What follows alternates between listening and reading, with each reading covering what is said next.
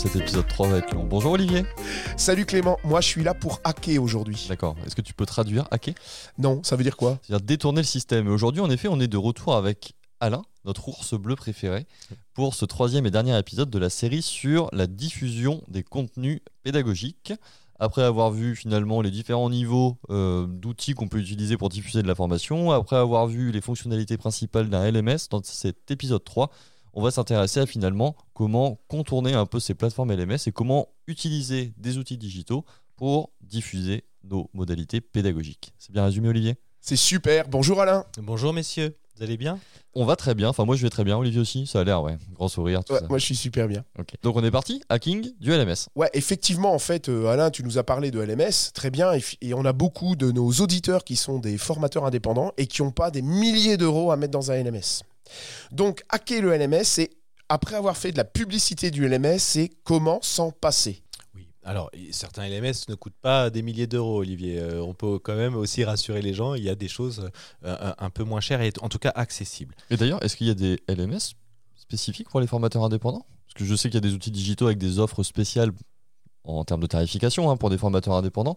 Mais les LMS, c'est vrai qu'en général, les LMS, on pense grande entreprise, gestion de, de flotte d'apprenants assez monstrueuse et donc les coûts qui vont avec. Mais Des est-ce qu'il y a LMS à coût abordable, ouais. Ouais. Il y a beaucoup de, il y a plusieurs LMS qui ont euh, une offre tarifaire pour les indépendants. D'accord.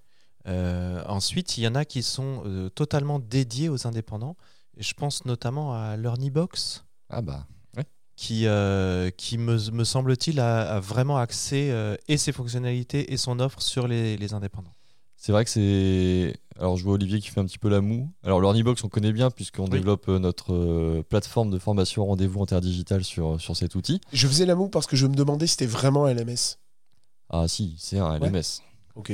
Moi Tu gères des apprenants, tu Bon. gères du contenu, tu diffuses. Oui, LMS. oui, oui. Ah Ouais. bah oui, alors c'est un LMS, exact, épisode du numéro 2. tracking, pardon. Tu fais du- Moi qui travaille à mettre en place la plateforme, Olivier, je peux te confirmer que c'est un LMS. Ok, d'accord. Et c'est vrai que c'est à des prix abordables pour un indépendant. oui, on reste à des prix abordables et avec une première offre d'ailleurs gratuite pour tester et ça c'est pas mal. Oui, et puis il n'y a pas que, hein, il y en a Mm. d'autres. En- Je crois qu'on avait cité Rise Up. euh, euh, il me semble qu'ils ont une offre également pour les indépendants. euh, il y en a plusieurs qui ont des offres un petit peu moins hautes que les offres entreprises. Tu pourrais peut-être nous mettre un petit listing, euh, Clément, euh, dans le bas du podcast? Bien sûr, bien sûr, je vais, euh, je vais vous trouver le guide 2021. Je sais qu'il y a un guide tous les ans qui sort Ouais. sur euh, comparaison des plateformes LMS. Ça pourrait peut-être être intéressant de vous le mettre en description de ce podcast. Mais je crois qu'on s'égare un petit peu et on sort du, euh, du thème euh, hacker le Je vais LMS. faire une petite parenthèse sur ce guide qui ne présente pas l'exhaustivité des plateformes existantes en France. Donc c'est quand même un petit peu problématique qu'il n'y ait pas tout, tout, tout. Euh, moi, je vous invite à aller euh, notamment au salon Learning Technologies euh, qui a lieu à Paris et à, à- et à- et à Lyon. Et si vous n'avez pas l'occasion d'y aller, parce que bah, entre euh, Covid, Tu connais les et dates? Tu connais les dates là? Non, je, je crois que c'est en. Oui, oui, c'est euh, le 20 mai, je crois. Alors, est-ce que cet épisode sera déjà sorti? C'est une bonne question. Alors, si vous n'avez pas l'occasion d'y aller parce que les dates ne vous conviennent pas ou autre, il suffit d'aller sur le site des salons. Ah bah Et oui. là, vous trouvez le listing des exposants. Et il n'y a rien de mieux pour faire sa veille. Bon, les hackers, on peut commencer l'émission là Ouais, Alors c'est trois parti. minutes 40. Allez, La- on est parti. Première chose euh, qu'on avait vu ensemble, c'était créer un parcours. Alors attention, on va pas se répéter ce qu'on a déjà dit dans les épisodes 1 et 2, donc on va faire attention. Mais finalement, est-ce que créer un parcours, on peut hacker et se passer d'un LMS pour créer un parcours? Alors la réponse est déjà oui, parce que tu nous as déjà parlé de Parcourou, de Trello et de Padlet. Oui, exactement. En fait, tu peux euh, détourner les fonctionnalités d'autres plateformes, d'autres outils pour diffuser, pour agréger et diffuser tes supports. Je vais même vous citer un, formateur que j'ai formé il y a quelques années, euh, qui lui a simplement fait un PowerPoint avec des liens vers différents outils, une vidéo YouTube, un Google Form, etc. Euh, et, ce- et il a envoyé en fait ce PowerPoint en PDF à ses apprenants, tout simplement.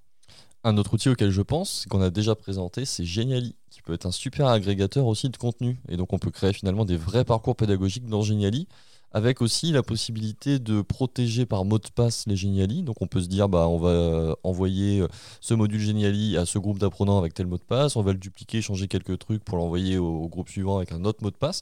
Et donc ça permet finalement de euh, bah, créer aussi un parcours apprenant.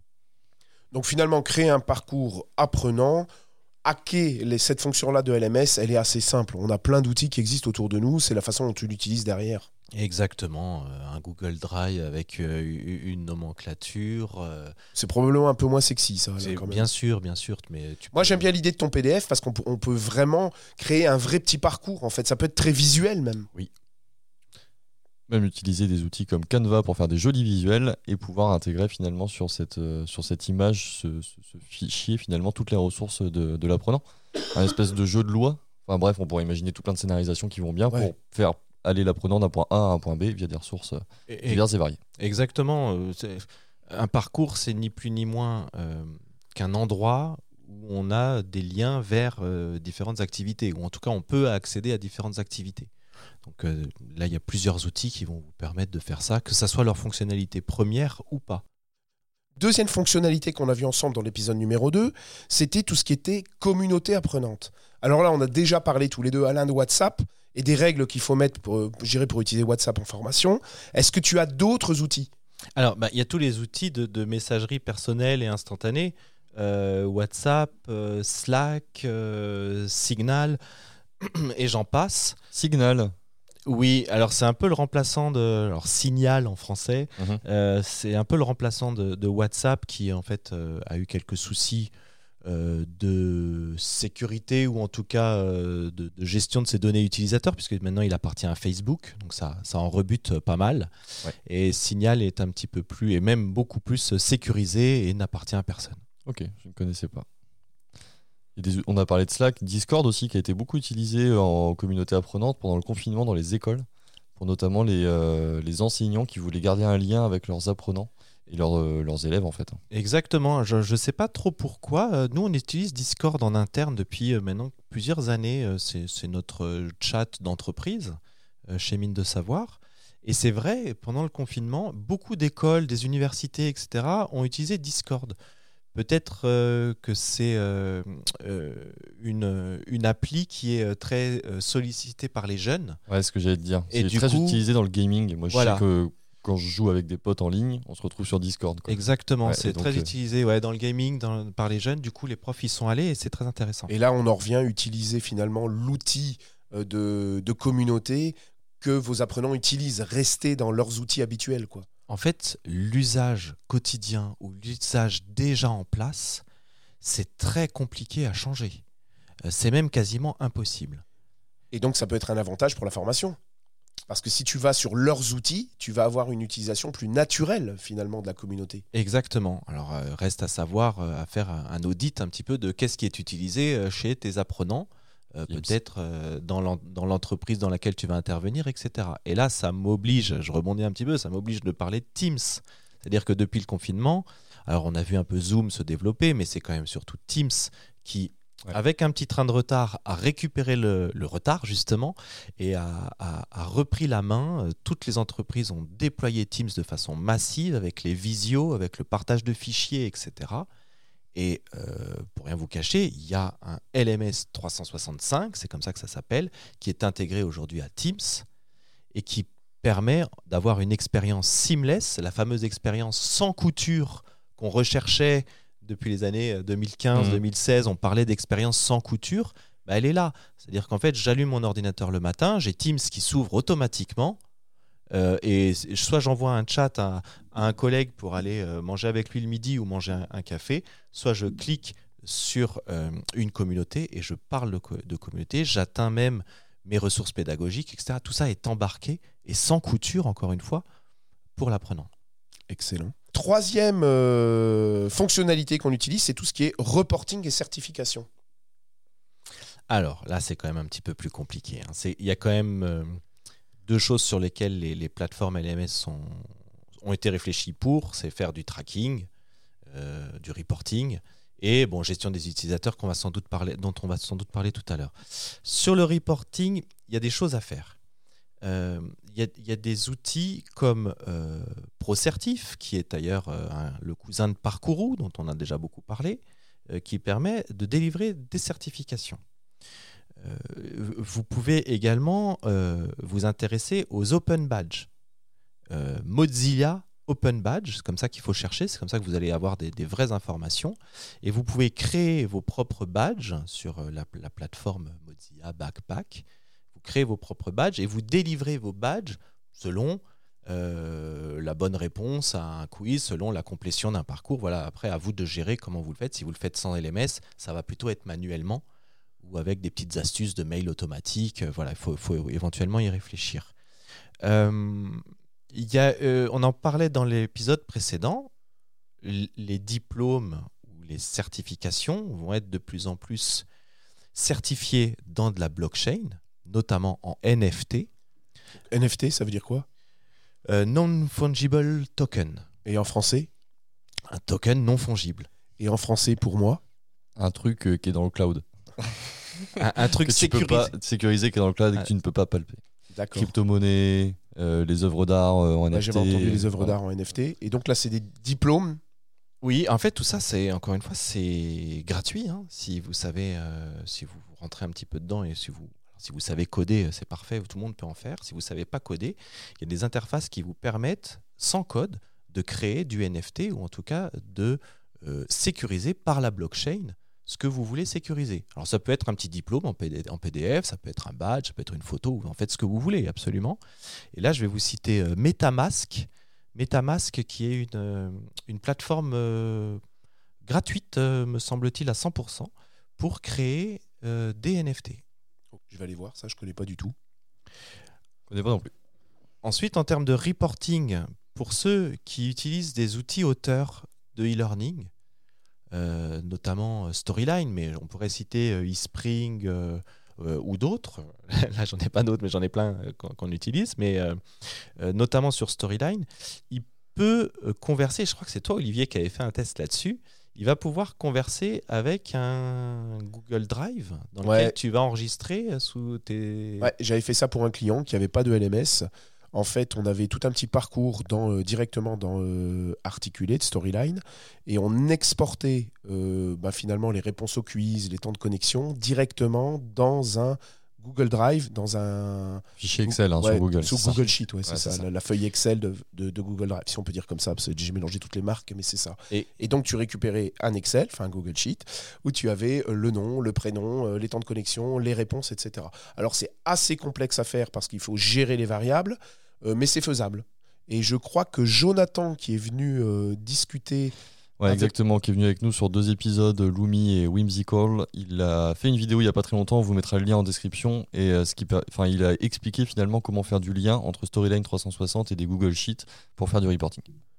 Et là, c'est du vrai hacking de LMS, un peu complexe, hein, un peu complexe, ouais. Euh, Disons qu'une fois que-. Une fois que tu as la maquette, euh, ça, ça- ça fonctionne assez bien. Ouais. Euh, c'est exactement comme un Google formulaire. hein. Tu fais un Google formulaire, toutes tes réponses, elles s'incrémentent dans un Google Sheet. Oui. Ben, c'est exactement la même chose. Plutôt que de connecter un formulaire, ben, on va y connecter un module e-learning. Il y a une dernière fonctionnalité qu'on aurait dû en fait, euh, dont on aurait dû parler au tout départ et qu'on n'a pas vraiment euh, abordé. Ah, laquelle? pour, pour- J'ai oublié quelque chose? Je crois que c'est la gestion des utilisateurs. Non, Olivier, tu vois, c'est la première ligne sur ton document. Exact. Alain, la gestion des utilisateurs, on peut la hacker? Mais tu as un petit peu déjà répondu quand tu parlais aussi du reporting en disant que c'était Ouais. finalement les deux fonctionnalités qui étaient le plus difficilement hackables. Pas impossible, hein, on l'a vu, mais le plus difficilement hackable. Gestion des utilisateurs, typiquement. Bah, ça être- LMS a été conçu un petit peu pour ça aussi. Oui, clairement, ça est la fonctionnalité de base un petit peu du, du LMS, hein, c'est de gérer, euh, gérer du, du, gros- du volume d'apprenants ou des groupes d'apprenants. Donc on va pouvoir euh, quand même travailler avec différentes choses, avec euh, des, des droits d'accès euh, sur un Google Drive, euh, des invitations ou des inscriptions euh, sur euh, votre WhatsApp ou votre Signal. Euh, Il y a plein de choses qu'on peut quand même faire, mais c'est vrai que ça reste quand même du manuel un petit peu bidouille. Euh, en tout cas, il faut bien réfléchir à ce dont on a besoin pour le mettre en place. On en revient à l'usage avant l'outil. Eh ben, on va s'arrêter tout doucement. On va s'arrêter tout doucement. Je pense qu'on a fait le tour dans cette, euh, de cette série. Enfin, on a fait le tour de la diffusion des contenus dans cette série en trois épisodes, bien accompagné d'Alain. Merci Alain. Merci à vous, c'était super sympa de vous accompagner sur, euh, sur ces épisodes. Et, euh, et, et j'espère que vos éditeurs ont appris des choses ou en tout cas qu'ils vont réussir à réutiliser euh, plein de choses qu'on a dites. On espère bien sûr que vous avez appris beaucoup de choses. N'hésitez pas si vous avez des questions, parce qu'on sait que c'est des sujets qui sont parfois complexes, notamment pour des formateurs indépendants. N'hésitez pas si vous avez des questions. En tout cas, on vous mettra des ressources additionnelles sur le site web rendez-vous interdigital.com, sur les réseaux sociaux. Olivier, le mot de la fin? Ben Moi, je voulais remercier vraiment beaucoup Alain, notre ours bleu. Euh, bah, tout ce partage finalement d'expérience et d'utilisation du LMS et plein d'autres choses de diffusion. Donc un tout grand merci Alain, vraiment. Avec grand plaisir. Réinvitez-moi quand vous voulez. Eh ben, écoute, en fait, euh, j'aimerais bien qu'on continue si tu de, tout ce qui est, euh, tu sais, ces communautés apprenantes, parce qu'on a commencé à discuter et je pense qu'on peut aller très très loin. Et on pourrait peut-être faire un, podcast à plusieurs sur les communautés apprenantes et nos pratiques des communautés apprenantes, parce que c'est quelque chose de pas si simple à mettre en place. On a commencé, tu vois. Enfin, moi, j'ai appris les premières règles avec toi dans WhatsApp sur le parcours qu'on avait fait ensemble. Un podcast communautaire? Ouais. Allez, ce sera sympa. Allez, avec grand plaisir. Un tout grand merci Alain. Merci beaucoup Alain. Et puis il faut ajouter quelque chose avant qu'on parte, c'est que pour la première fois, Alain nous a fait le plaisir de nous filmer, vous savez, comme dans ces radios modernes. Donc, en plus des podcasts, il va y avoir quelque part, je ne sais pas si ce sera en NFT sur la blockchain, mais vous allez nous voir. Donc, si vous souriez et que vous regardez les caméras et que vous bougez, l'ours bouge un petit peu tes petites mains. Toi aussi, le jeune singe, bouge tes petites mains. Voilà, ça c'est nous, en vrai. Vous avez la chance de nous voir. Donc, merci Alain aussi pour tout ça. Bah écoutez, c'était un plaisir là de vous recevoir. On a la chance d'avoir des beaux locaux dans Paris. On, gère la vidéo euh, constamment, donc euh, pour nous c'était pas grand chose de, mettre ça en place. Et, euh, c'est vraiment un super exercice, surtout à faire avec vous. Merci Olivier aussi. Tu étais en pleine forme aujourd'hui. Ouais, j'ai eu un petit hein. problème de voix à un moment. Je suis désolé, ça continue, mais c'est presque fini ta cristalline. C'est très bien. Oui, c'est très bon l'eau. Merci à toutes et à tous. Merci Olivier, merci Alain. On se retrouve la semaine prochaine euh, pour un nouvel outil digital. On va sortir de cette série spéciale sur la diffusion des contenus sur LMS ou sur toute autre plateforme. Et à très vite sur les réseaux sociaux et sur rendez-vous interdigital.com. Salut, salut. Ciao, ciao. Au revoir.